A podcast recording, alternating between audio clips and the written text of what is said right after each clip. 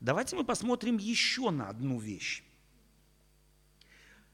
Приходит день, или был день, вот так начинается каждая новая, новая э, эпизод. Был день, когда пришли сыны Божии предстать пред Господа. Между ними пришел и сатана.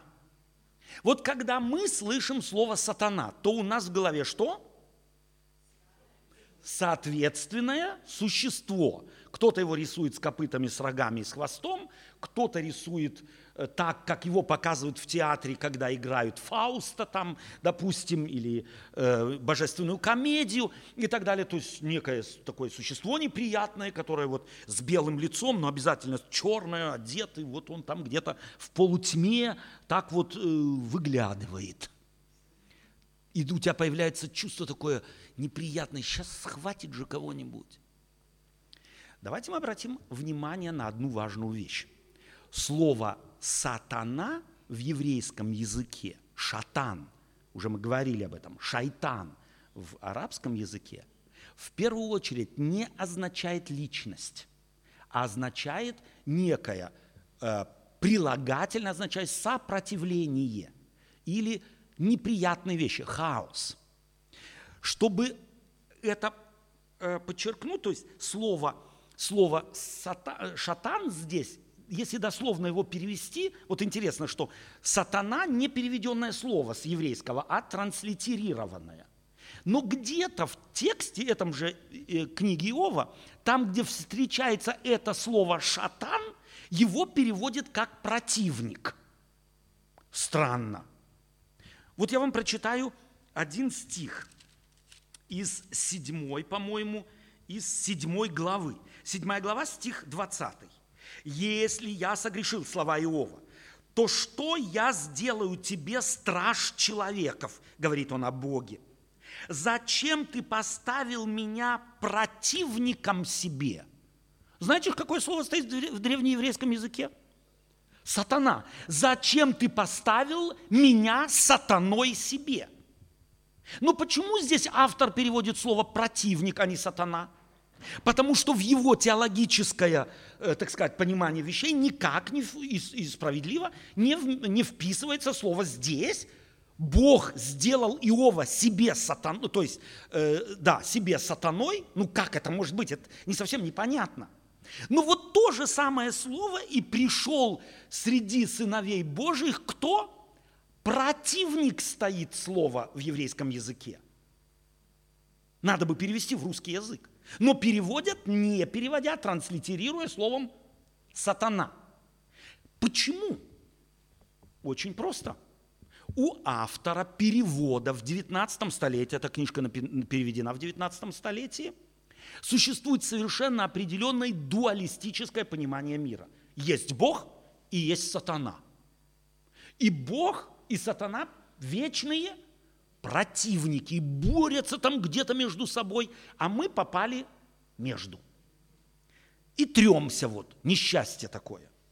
На самом же деле здесь единственный раз в Ветхом Завете два раза, это два, еще один раз слово «шатан» э, персонифицируется, то есть представлено в виде личности. Но я вам приведу, давайте еще пару примеров из Ветхого Завета, в частности, или из Нового Завета, значения не имеет, где некоторые существительные точно так же персонифицированы, но мы никак не представляем себе, что эта персона где-то существует. Вот у Соломона мудрость Соломоном кем представляется? Женщиной – ходила мудрость и построила себе дом с колоннами и так далее и тому подобное. У нас в голове появляется мысль так, мудрость – это не качество, а это какое-то существо, которое где-то живет за, в, в трансцендентном мире и ходит по улицам и ищет себе последователей. У нас в голове появляется? Нет. А фраза «смерть», э, «похоть» рождает грех, а грех зачавший рождает смерть. Грех здесь кем представлен? Качеством или личностью? Если он чего? Грех зачавший рождает, это может качество родить? Грех зачавший рождает смерть. Это, это личность. То есть грех представлен здесь, персонифицирован однозначно. У нас в голове есть представление о том, что где-то за пределами нашего трехмерного мира существует существо по имени грех, и он может зачать и постоянно снабжает нас вновь родившимися смертями в этом мире. Появляется? Нет. Почему же по отношению к сатане персонифицированная шатан, против, противостояние или противник, у нас ассоциируется мгновенно с личностью? Почему? Потому что мы в этой культуре выросли. Наша культура, окружающая нас, языческая. Мы в ней выросли, и это языческое представление взяли с собой, и этими глазами читаем Библию. Что от этого меняется? Я считаю, многое меняется. Если я сопротивление или противника вижу не как личность, а как явление, как качество, то тогда я совершенно, совершенно по-другому э, вижу проблемы греха. Я тогда их вижу в себе, а не вне меня. Вот видишь, э, Яша, совершенно верно. Ты говоришь, мы знаем. Откуда мы знаем? А мы это проверяли? Мы слово Люцифер, да. Первое слово Люцифер в Библии – это утренняя звезда. Утренняя звезда. Все. И встречается это в книге. Там нету ангел Божий, там есть Люцифер. Все. Теперь это в песне Иеремии, где царь, о, царско, о царе Тирском пишут, что ты был – в день творения твоего, сотворен и так далее и тому подобное. Ты сказал, взойду на высоты облачные, сяду в, э, в сонме богов э, на краю севера, стану подобен Всевышнему. Это песня о царе Тирском. В традиции христианском она излагается как э, воспевание в день творения сатаны. На самом деле контекст библейский совершенно другой, но так как он вырван из контекста – то понятно, как я сейчас вам читал контекст о э, наказании Божьего «принимай», оказывается, его так нельзя понимать, как мы его понимали. Почему? Потому что мы контекст не знаем. Точно, но я еще раз, я ни в коем случае э, не хочу отвергать того, что в христианской традиции, сейчас одну секунду, э, мы можем допустить, что существует какой-то падший ангел. То есть Библия говорит об этом, но одно важно она нигде не объясняет бедствия на земле, грехи у людей следствием действия этой падшей личности. Нигде. Почти везде, Андрюш, почти везде, где в Библии встречаются вот именно такие фразы «противник», стоит слово «шатан». Почти везде. То есть именно, и опять контекст очень часто от, так сказать, от э, в зависимости от контекста, если не совпадает с тем, чтобы перевести как сатана, то тогда автор переводит его так, как его нужно перевести. Да? То есть это нужно посмотреть еще раз еврейский, именно еврейский текст. Что, э, опять-таки, тот же Стронг, он же не является э, отвлеченным или независимым да, возьмите другие словари, то есть всегда нужно смотреть, кто издает книгу, э, издал данную книгу. Если это католики, то там будет одно взять, против, противопоставить этим э, протестантам, то будет несколько другое. То есть э, э, миропонимание очень часто отражает и перевод. И вот смотри, Андрей, уже этот стих, по-моему, здесь, я не знаю, был ты или нет. Э, мы сейчас немного отвлекаемся, но я думаю, что это э, э важный такой момент. Вот если бы мы жили во время Иакова, который говорит, сатана ходит, как рыкающий лев, ища кого поглотить. Это очень важно. Если бы мы жили в те времена, где львы ходят по полям, то мы поняли бы этот текст совершенно по-другому. Есть два варианта прочтения этого текста. Во-первых, если ты под сатана, как использует его э, э, Иаков, видишь не личность, а на самом деле качество или явление – то тогда уже читаешь что это текст совершенно по-другому.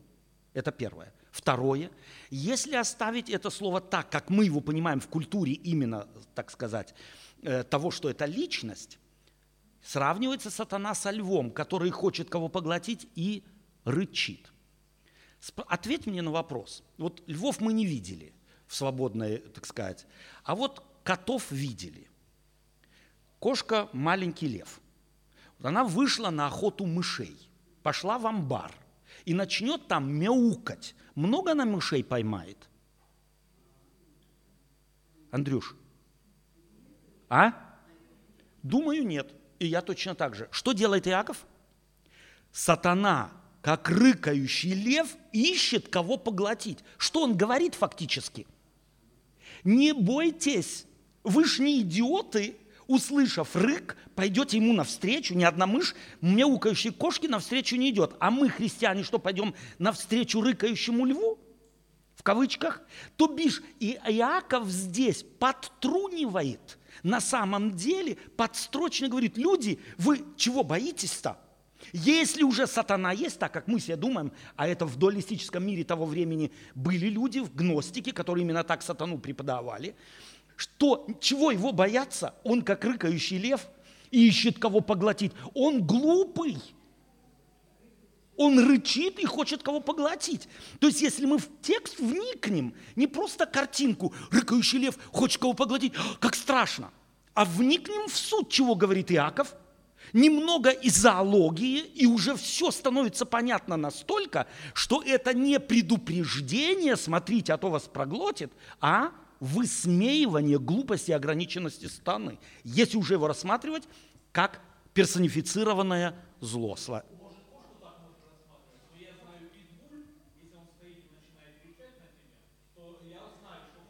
Не путай кошек с собаками. Кошка и лев – это кошачьи. Да, кошачьи. он подкрадывается, дорогой, он подкрадывается так, чтобы его не услышали. Ни один олень на, навстречу рыкающему льву, тигру или мышка, кошке не пойдет, она убежит еще за тысячу верст. Что они делают? Они друг на друга охотятся, что ли? Они делят территорию. Речь идет о рыкающем льве и ищущем кого? Ням-ням. Охотящегося льва, охотящиеся кошки. Питбуль не охотится. Или если охотится, совершенно по-другому. То есть здесь давайте чуть-чуть зоологии Библия. Мы 10 класс, мы не 4 класс. Еще раз. Мы 10 класс. Мы чуть-чуть должны Библию воспринимать глазами того, кто пишет. И понять его, что он имеет в виду. Сопротивляться Богу. Отделиться от Бога. И Иаков четко это объясняет из, или Иисус Христос даже, из вашего сердца, изнутрь исходят злые помыслы, убийства и, и, и. То есть не объясняет Иисус Христос, сатана вас сеет.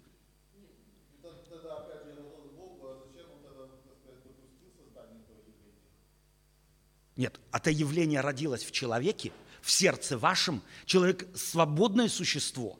Вполне возможно и на небе, Да, Бог все мог остановить, но отдавая человеку свободу, Он дал ему и свободу отделиться от Бога, это и есть грех, который изменил человека, и человек внутри себя носит сопротивление. Сопротивление добрым мыслям и злым. Вот апостол Павел говорит, желание добра есть во мне, но чтобы сделать он, на того не нахожу. Кто ему мешает? Мы в Библии нигде не найдем э, факта, что сатана делается ответственным за грехи, войны, э, насилие и так далее и тому подобное. У нас нет так называемого учения о том, что делает сатана или не делает, как он действует и так далее. Нет в Библии этого. То есть Библия является абсолютным монотеизмом, где шеф один. Вот смотрите, опять, в зависимости от того, в зависимости от того, как мы воспринимаем, прежде всего нам нужно определиться, как я воспринимаю слово Э, сатана. Если я воспринимаю это как персонифицированную личность, то есть как персону вообще вот в контексте, на самом деле, грека, языческого миропонимания, то тогда, понятно, я в этой истории буду видеть то, что я всегда вижу. Если же я на самом деле возьму и спрошу себя, а возможно ли, что здесь слово «шатан» воспринимается как сопротивление чему-то, чему бы то ни было, и начну читать эту историю именно с этой позиции, то много у меня не будет неувязок. Во-первых, Если Иисус Христос из пустыни ходил в Иерусалим с сатаной, то его кто-то должен был же видеть. Они же где-то должны были, так сказать, появиться и так далее и тому подобное. Да? Ага. Сатана может Христа перенести куда хочет. Супер. Ну там. Теперь, смотрите, на самом деле, то есть нам нужно пробовать. Я ни в коем случае не хочу навязать какую-то, э, но со, смотри, сатана, в, э, давайте э, вот моно, э, по-другому, может быть, сейчас к этому же вопросу. Э, с чем сравнивают? Вот есть картина в Библии, которая сравнивает Бога с кем-то и творение с кем-то. Есть картина в Библии? Это какая картина? О, горшечник и горшки. Горшечник – это Бог, горшки – это творение. Теперь, скажет ли горшок горшечнику, что ты со мной сделал? Это мои слова или это слова библейские? Не может. Сатана относится к чему? К части Божией или он творение? Творение. Значит, он тоже горшок. Может ли горшок сказать горшечнику вот эту мысль? И тогда многие вопросы отпадают сами собой. Я ни в коем случае не хочу сказать, что его не существует, но он всего-навсего лишь горшок. И он не может творить в мире чего-то, чего ему шеф, Бог, Бог не позволит, его не ограничивает. Второе – у нас, у нас в 11, в 11 пункте нашего вероисповедания, повторяюсь, написано, Иисус Христос на Голгофе победил сатану, грех и смерть. Написано у нас в 11 это новый, кстати, это тот 28 пункт, который стал сегодня 11. То есть у нас было 27, один добавили, стали 28, но он 11. Верим мы в это или мы в это не верим? Иисус Христос на Голгофе победил сатану, смерть и грех. Это наше исповедание или это не наше исповедание? Так, как может побежденный, простите меня, горшок к тому же еще, творить чего-то по своей воле вне Бога, а Бог его победил? Чувствуете, что у нас здесь столько язычества в мозгах, что мы одно исповедуем, и не замечаем, как прямо противоположное у нас в мозгах допускаем. Зачем этот одиннадцатый пункт добавлен? Почему? Да очень просто, потому что в третьем мире адвентисты крестят много людей, сейчас в Южной Америке, в Африке, в Юго-Восточной Азии, где эзотеризм, шаманизм и всякие колдовские представления невероятно мозги людей, извиняюсь, закакали.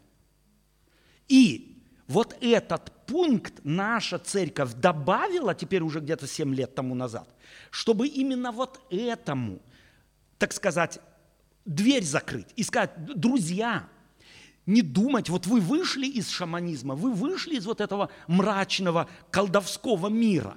Став христианами, верьте в одно. Иисус Христос на Голгофе победил сатану, смерть и грех. Точка. Это наше исповедание. Мне больше богословия не надо. Хотя стоит, конечно, говорить об этих вопросах. Но мы, наша Всемирная Церковь, это так сформулировала. Мы верим в это, к этому, так сказать, склонны. Как, теперь объясните мне, Володя, Андрюша, ты и так далее, как это исповедание соответствует представлению о том, что сатана нас хочет схавать. Простите меня. Одну секундочку, Славик, одну секундочку, одну секундочку. Грех это горшок? Смерть – это горшок? Вот именно в этом ряду, в этом предложении стоит и сатана. Точно так же, как смерть явление, точно так же, как грех явление, точно так же и сатана явление. И вот эти явления, последствия, собственно говоря, оторвенности от Бога, Иисус Христос на Голгофе победил. Победа здесь означает, и мы видим на Голгофе, Иисус Христос, не побеждая, побеждает. Он там не сражается мечами, кинжалом или еще чем-нибудь. Он позволяет войти или смерти взять его, и вошед в смерть, он выходит из нее, побеждая ее, не борясь. Еще раз, я где-то говорил, что их не существует. Нет. Нам нужно слушать внимательней. Я не говорил, что нет ангелов. Я говорю, что вполне возможно есть и падшие ангелы. Но о них Библия нам никаких подробностей не говорит. Абсолютно никаких. Вот эта одна фраза нам открывает весь мир э, э, той... А? Как, где она происходит? Вот здесь великая борьба происходит. Между моими злыми помыслами, которые из сердца исходят, и они, рождая, э, э то, как, как говорит Иаков, похоть рождает грех, а грех зачавший рождает смерть. Что рождает смерть? Сатана или я с моими похотями борясь? Вот еще раз. Да, и вот если вы возьмете, сейчас, Славик, если вы возьмете Библию, откроете греческий вариант, то слово «война» переведено со слова «полемос». Если кто-то острый слух имеет, то четко слышит русское слово полемика. Одну, одну секундочку, да. Полемика. Полемика – это война или это что-то другое? Понятно, что опять книгу Откровения переводил тот, у кого в голове сатана сидит. Потому он и слово «полемос» переводит как «война», в то время, когда это полемика, а не война – Да. Совершенно верно. Так, э, апостолы полемизировали с Иисусом Христом? Э, книжники, фарисеи полемизировали с Иисусом Христом? Кто побеждал? Христос. Каким образом? Харахири? Словом. Мир, вот еще раз, на что я хочу обратить внимание. У нас в голове либо Гарри Поттер, либо вечера на хуторе близ Диканьки. И вот из этой перспективы мы читаем Библию. Отсюда очень много страхов, отсюда очень много извращенных представлений. И делаем мы, почему мы к этому опять пришли? Потому что мы книгу Иова тоже неправильно понимаем.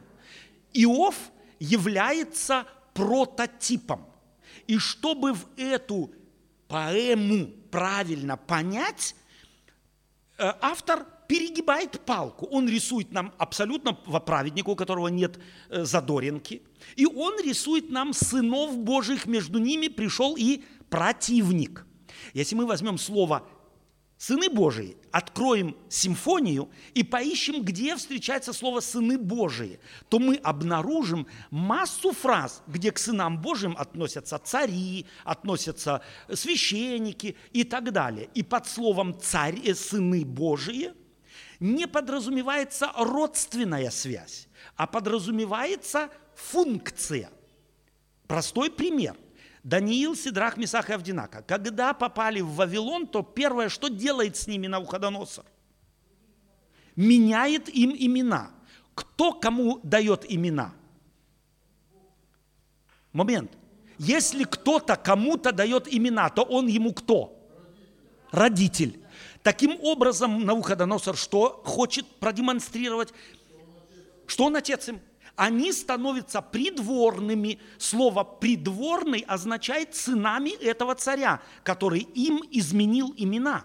И именно этот образ здесь берется.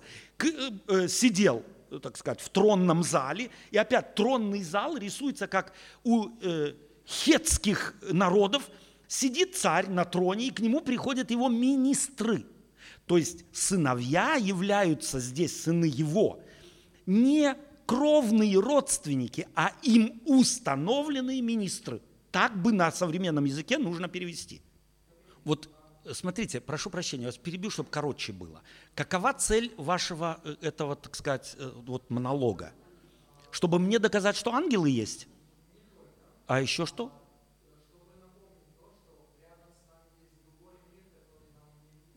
Где это в Библии написано? Где это в Библии написано?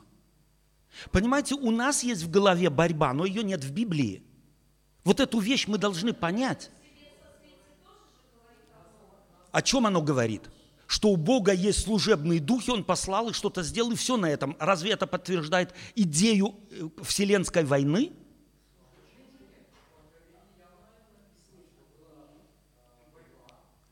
Мы только что выяснили, что там речь идет о полемике, а не о какой-то войне.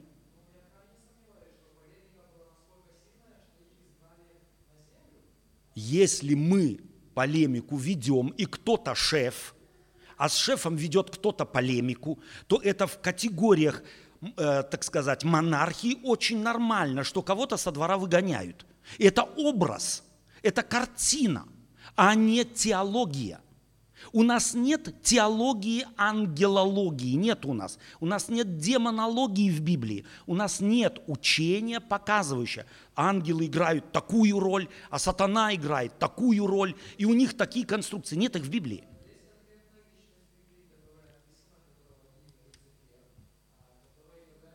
Мы только что об этом говорили, вы припоздали немного. Люцифер – это Утренняя звезда – это прямой перевод этого слова. Это не ангел, это у нас в голове ангел. Это конкретный царь Тирский, так он и называется. Царь Тирский, ты, и о нем говорится. Почитайте контекст. Мы выдергиваем опять фразу, не почитав контекст, не учитывая его, и излагаем так, как у нас в голове схема какая-то. Ну давайте схемы наши проверять Библией, а не в Библию вкладывать наши схемы. Это важно очень. Ну давай, э, давай, Андрюш, мы в следующий раз или после богослужения попробуем прочитать вместе этот текст и посмотрим, почему невозможно это относить к царю Тирскому. И мы посмотрим, что это абсолютно отбросьте из головы ваши, так сказать, э, такие схемы именно о великой борьбе, вы поймете, что это прежде всего ироническая песня рабов, которые боятся какого-то царя. Он был сильный и вдруг потерял свою власть и упал со своего трона, думая, что он Бог, оказался в пепле, в грязи, Почему это себе не представить? Очень нормально. История говорит о том, что как раз с царем Тирским такое и случилось. Он величался, он думал, что он непобедимый. Посмотрите Наполеон, кто, кого, кем он себя считал. Посмотрите на Гитлера, кем он себя считал. Посмотрите на Сталина, кем он себя считал. В конце концов, масс, мало ли людей, которые считали себя Бог весь кем непобедимыми, неприкосновенными и все знающими, всеведущими называли Сталина солнцем всех народов. Это в 20 веке. А что вы думаете, три тысячи лет тому назад? Какого-нибудь монарха, от которого зависела жизнь каждого человека. Он только мог пальчиком показать, и человек был, и не только он, весь его род, весь его дом были приговорены к смерти. Как на него смотрели люди – ну, только подумать, нам просто нужно знать чуть-чуть историю. Нам необходимо знать реальный мир, а не фантазии наши. Они есть, они у меня есть тоже. Но Библия хочет нас от наших фантазий освобождать. Смотрите, книга Иова что делает? Нет, Славик, потом скажешь, можно? Э, не забудь. И вот смотрите, да, вот смотрите, что делает э, книга Иова. Э, мы пере, перескакиваем допустим, вот э, и был день, да, и был день, когда сыновья и дочери и так далее. И смотрите, что здесь делает автор. Они праздновали между собой, и вот приходит вестник к Иову и говорит, валы орали, а, а, ослицы паслись, под, паслись подле них, и пришли савияне и так далее, уничтожили все.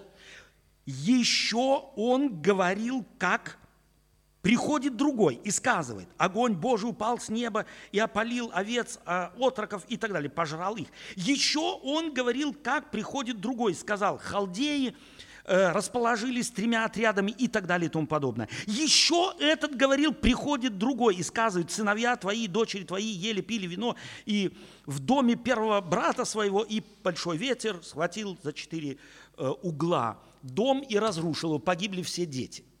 Сколько времени мне понадобилось, чтобы эти три вести прочитать.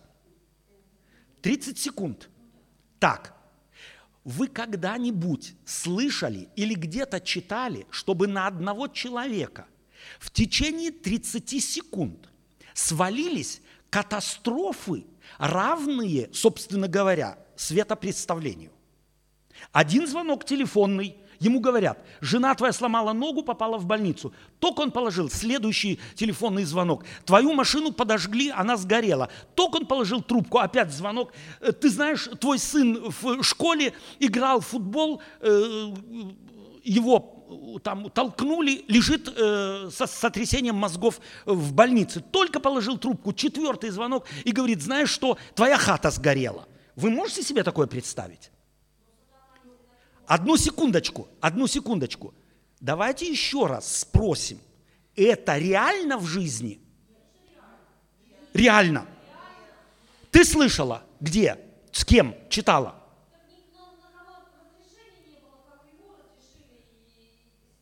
Еще раз. Вы припоздали. Мы еще раз, мы в, вот, в, в, э, введении в книгу Иова показали, что Иов является собирательным образом. Какой-то Иов когда-то страдал, вполне возможно. Бог дает важную истину автору книги Иова, чтобы ею поделиться. И он берет и что делает? Он берет собирательный образ. Иов прежде всего абсолютно безгрешен. Есть на земле безгрешные люди? Юля? Нету. Что в книге написано? Нет, стоп, стоп, стоп. Но я, я, я еще раз спрашиваю, есть безгрешные люди?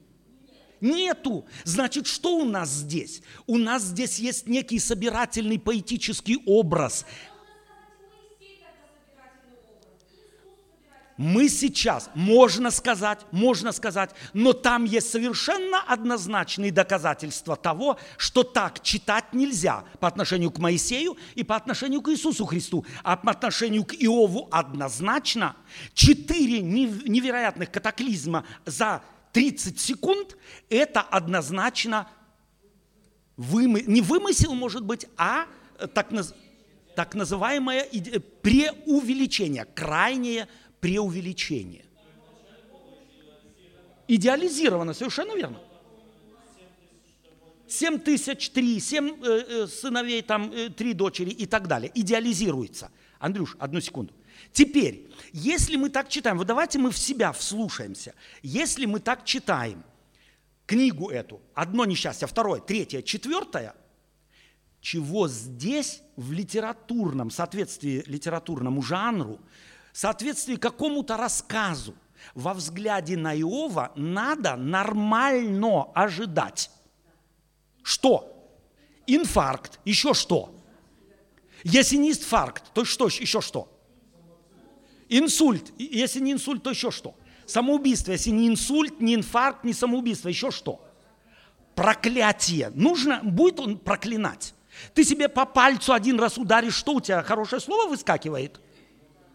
Вот я и спрашиваю, какие слова у нас выходят из уст, когда мы себе только по пальцу ударим. Он здесь не по пальцу ударил, ему по голове ударили. Он стоит ногой. У него нет ничего, чего по роду жанра надо ожидать от такого человека. Во всяком случае не того, что он здесь делает. А что он делает? Он раздирает одежду свою. В контексте семитского мышления и культуры это «я умер» я голый. Второе, он бреет себе голову. Это что значит? Крайнее унижение. Помните, мы говорили как-то с вами, в конце Второй мировой войны в Париже на, э, так сказать, э, на площади э, Елисейских полей собирали женщин, которые дружили с немецкими оккупантами. Что с ними делали? Голову стригли. Это унижение. Он унижает себя сам. Не кто-то, а он себя. И третье действие, которое он делает, он падает в прах и низко кланяется. И мужчин точно так же. Мужчин в древности точно так. Возьми, почитай у пророков, я э, возьму тебя и нанятой по ту сторону реки бритвой обрею. Это символ крайнего унижения. Это делает Иов. И слова какие у него? Вот здесь что нужно ждать, а текста у нас очень близкий к прологу. В голове еще сатана. Что нужно ждать? Иов должен сказать, блин, сатана да меня достал. но ни одного слова о сатане. А какие слова? Господь дал, и Господь взял. Вот заметьте, после пролога всю книгу, это 40 глав, сатана не встречается ни один раз. Это о чем говорит? Что пролог только подготавливает, а суть книги не в прологе и не в эпилоге, а в основном ее корпусе. Если вы посмотрите вторую главу и зачин Э, вторая глава, допустим, дома попробуйте посмотреть, с первого стиха вторая глава по э, третий стих середину и в первой главе шестого стиха по э, восьмой включительно. Вы увидите, что это абсолютная цитата. Вот во второй главе это цитата первой главы. То есть автор даже не мыслит, то есть это не рассказ – а это поэтическое описание. Он берет и сто процентов повторяет то, что написано уже в первой главе. Таким образом, сам жанр показывает, это не пересказ истории, а здесь человеку хотят что-то вталдычить. Тот, кто читает, должен запомнить. А как запомнить? Опять я, мы говорили с вами, что в ритме написанный стих – заменял 3000 лет тому назад то, что нам сегодня заменяют магнитофоны. Один раз услышав, плюс положенное на мелодию, то, что делает сегодня рэп, один раз услышал, и ты текст знаешь. Приведу вам пример, по-моему, я его здесь еще не приводил. Когда-то я учил немецкий язык, сижу и тренируюсь, то есть выучивая наизусть склонение местоимений. И meiner, mir, mich, du, deiner, dir, dich. Заходит профессор и спрашивает, что делаешь? Да я говорю, ну вот надо выучить наизусть склонение местоимений, чтобы, ну, как-то это самое. Он говорит, а что ты зубришь? Это же так просто. Ich meine dir, dich, du deiner dir, ich meine mir mich, du deiner dir, dich, er seiner ihm, ihn, sie, ihre, ihr, sie. Все. Один раз услышал – и я мог идти домой. Два с половиной часа минимум я выиграл. Что делает ритм? Чему он помогает? Запомнить текст. Очевидно, автору хочется, чтобы люди один раз, услышав текст, могли его слово в слово передать дальше. Это магнитофон – если бы прозой рассказывалось, о, можно сказать, а я не знаю точно, как он там сказал, как здесь, а из песни слов не выбросишь. Приходилось вам песню вспомнить, и ты не знаешь, как следующая строчка. Ты говоришь, а, мне не надо, я свою придумаю. Нет, ты спрашиваешь, ты ищешь, какая же там строчка, как там написано. Вот это глубокий, собственно говоря, мотив автора, который говорит, я напишу на таком языке мою книгу, во время, когда газет нет, книжку ты не пойдешь в библиотеке, не возьмешь. Ты не имеешь радиомагнитофона, компьютеров. Он так гениально подходит к своему материалу, что он говорит, я сделаю так, что люди, во-первых, будут захвачены невероятно, а зах, будучи захвачены, услышав один раз, смогут передать детям, а дети детям, а дети детям – и вот представьте себе, так называемые э, пастухи да, сидят вечером у костра, и кто-то им спел эту песню. Он ее раз и навсегда запомнил.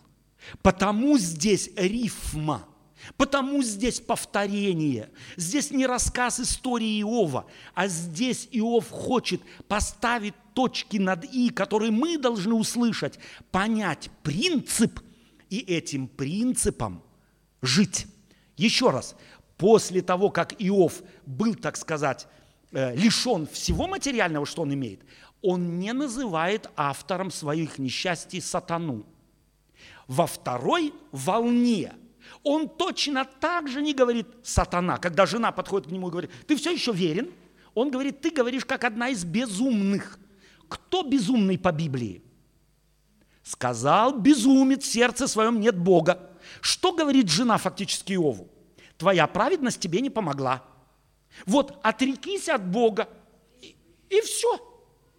То есть, а он ей говорит, Безумная не в смысле дура, не в смысле блондинка, простите, прощи, про, прощения, а это она человек, которая думает, как она думает, Богу стоит служить только тогда, если от него прок есть. Теперь она видит прока от служения Богу нет. Ей противопоставлен кто? Иов, который не из-за прока какого-то служит Богу, а потому что он Богу не служить не может. Вот она, он глубокий смысл этой, этой э, вводной части. А потом что начинается? Потом начинаются споры друзей с Иовом. Первый блок, три друга говорят Иову что-то, и на каждое из их возражений Иов отвечает. Второй блок точно так же, от старшего к младшему, они Иову говорят, Иов на них им дает ответы. Третий блок, старший начинает говорить, Иов ответил ему, младший его, средний начинает говорить, ему ответил он. И здесь этот диалог прерывается чем? Появлением Бога –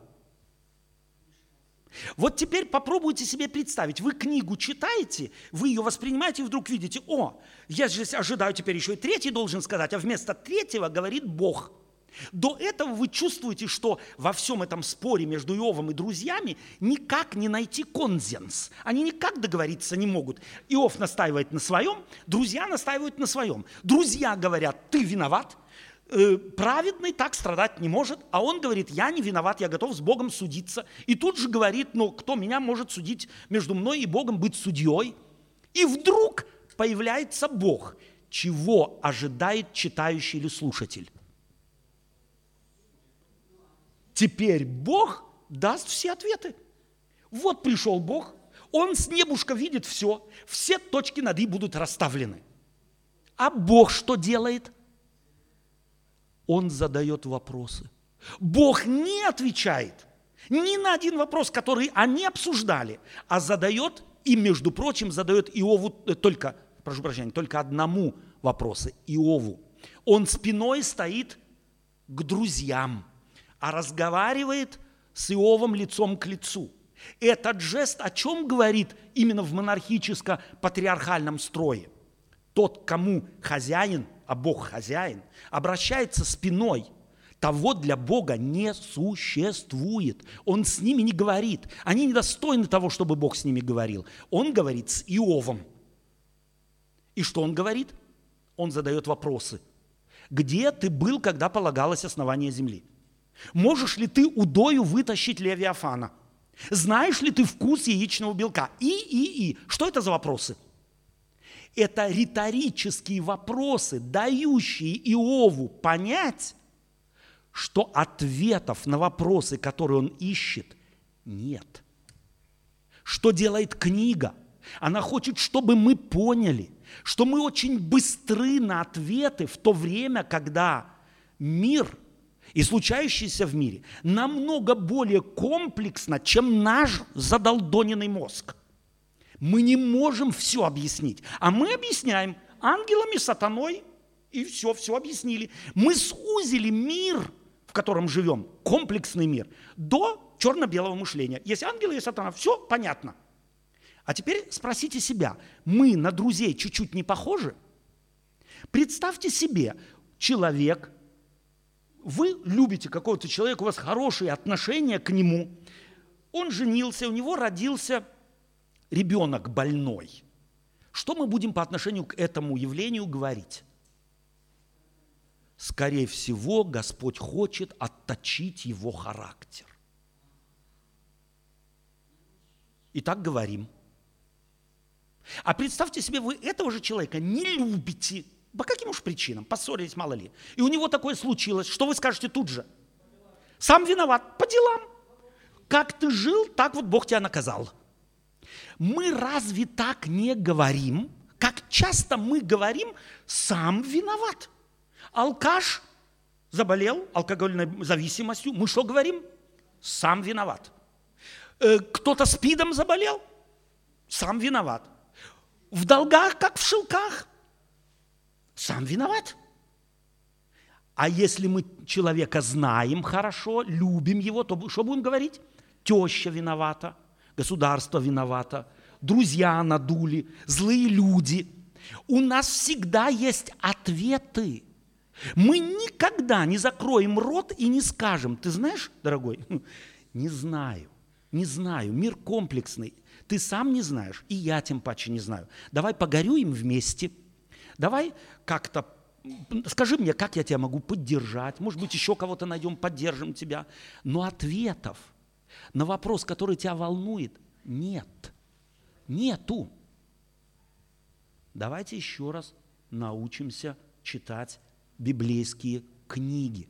Они намного сложнее, чем для людей, написанных, которые сидят в четвертом классе. Нам надо подходить к Библии серьезней и не читать книгу Иова, как читаем в четвертом классе родную речь для пересказывания. Нам нужно ее понять. Нам нужно уметь не только изложение писать, а еще и сочинение, то есть о книге написать, скажем так, небольшое, э, так сказать, сочинение, которое показывает, что я понял книжку, а не только умею пересказывать. И заканчивается книга эпилогом, на это мы уже указывали сегодня. Иова возвращается все вдвойне. И даже жизнь вдвойне – после всего пережитого он еще живет 140 лет. Это двойная жизнь по Моисею 70 лет, нормальная жизнь человека, он получает 140 лет, то есть двойную жизнь. Опять некий символ, опять некая стилизация, если хотите, которая опять содержит в себе положительный результат. Ответов детальных нет ни на страдания Иова, ни на страдания в мире, ни на войны в мире. Нет у нас ответов. Мы их не знаем. Мы скатываемся до теории заговоров. А есть какие-то масоны или еще кто-нибудь, они вот все управляют злым и делают зло. Нету ответов в мире. Но один ответ, вероукрепляющий, есть. Бог добр, и добро мир заселит в один прекрасный день, вытеснив всякое зло, всякий страх и всякое страдание. Это мы читаем в книге Откровения почти то, то, точно так же, но только в другом, на другом языке и в других формах. Я еще раз, завершая наш разговор, сегодня хочу сказать. Все, что я говорил, я говорю, чтобы подтолкнуть вас к вопросам, а не к ответам. Книга это как раз и подталкивает нас к тому, чтобы, прочитав ее, мы начинали спрашивать себя, а правильно ли я ее понимаю, правильно ли я многое в Библии понимаю, а это значит труд, это значит трудиться придется. И дай Бог нам сил, желания и вдохновения на такой духовный труд, а не удовлетворяться поверхностными системами и схемами, которые у нас в мозгах есть, от четвертого класса. Мы уже в десятом. И дай Бог, чтобы мы с этому соответствовали. Спасибо вам за внимание.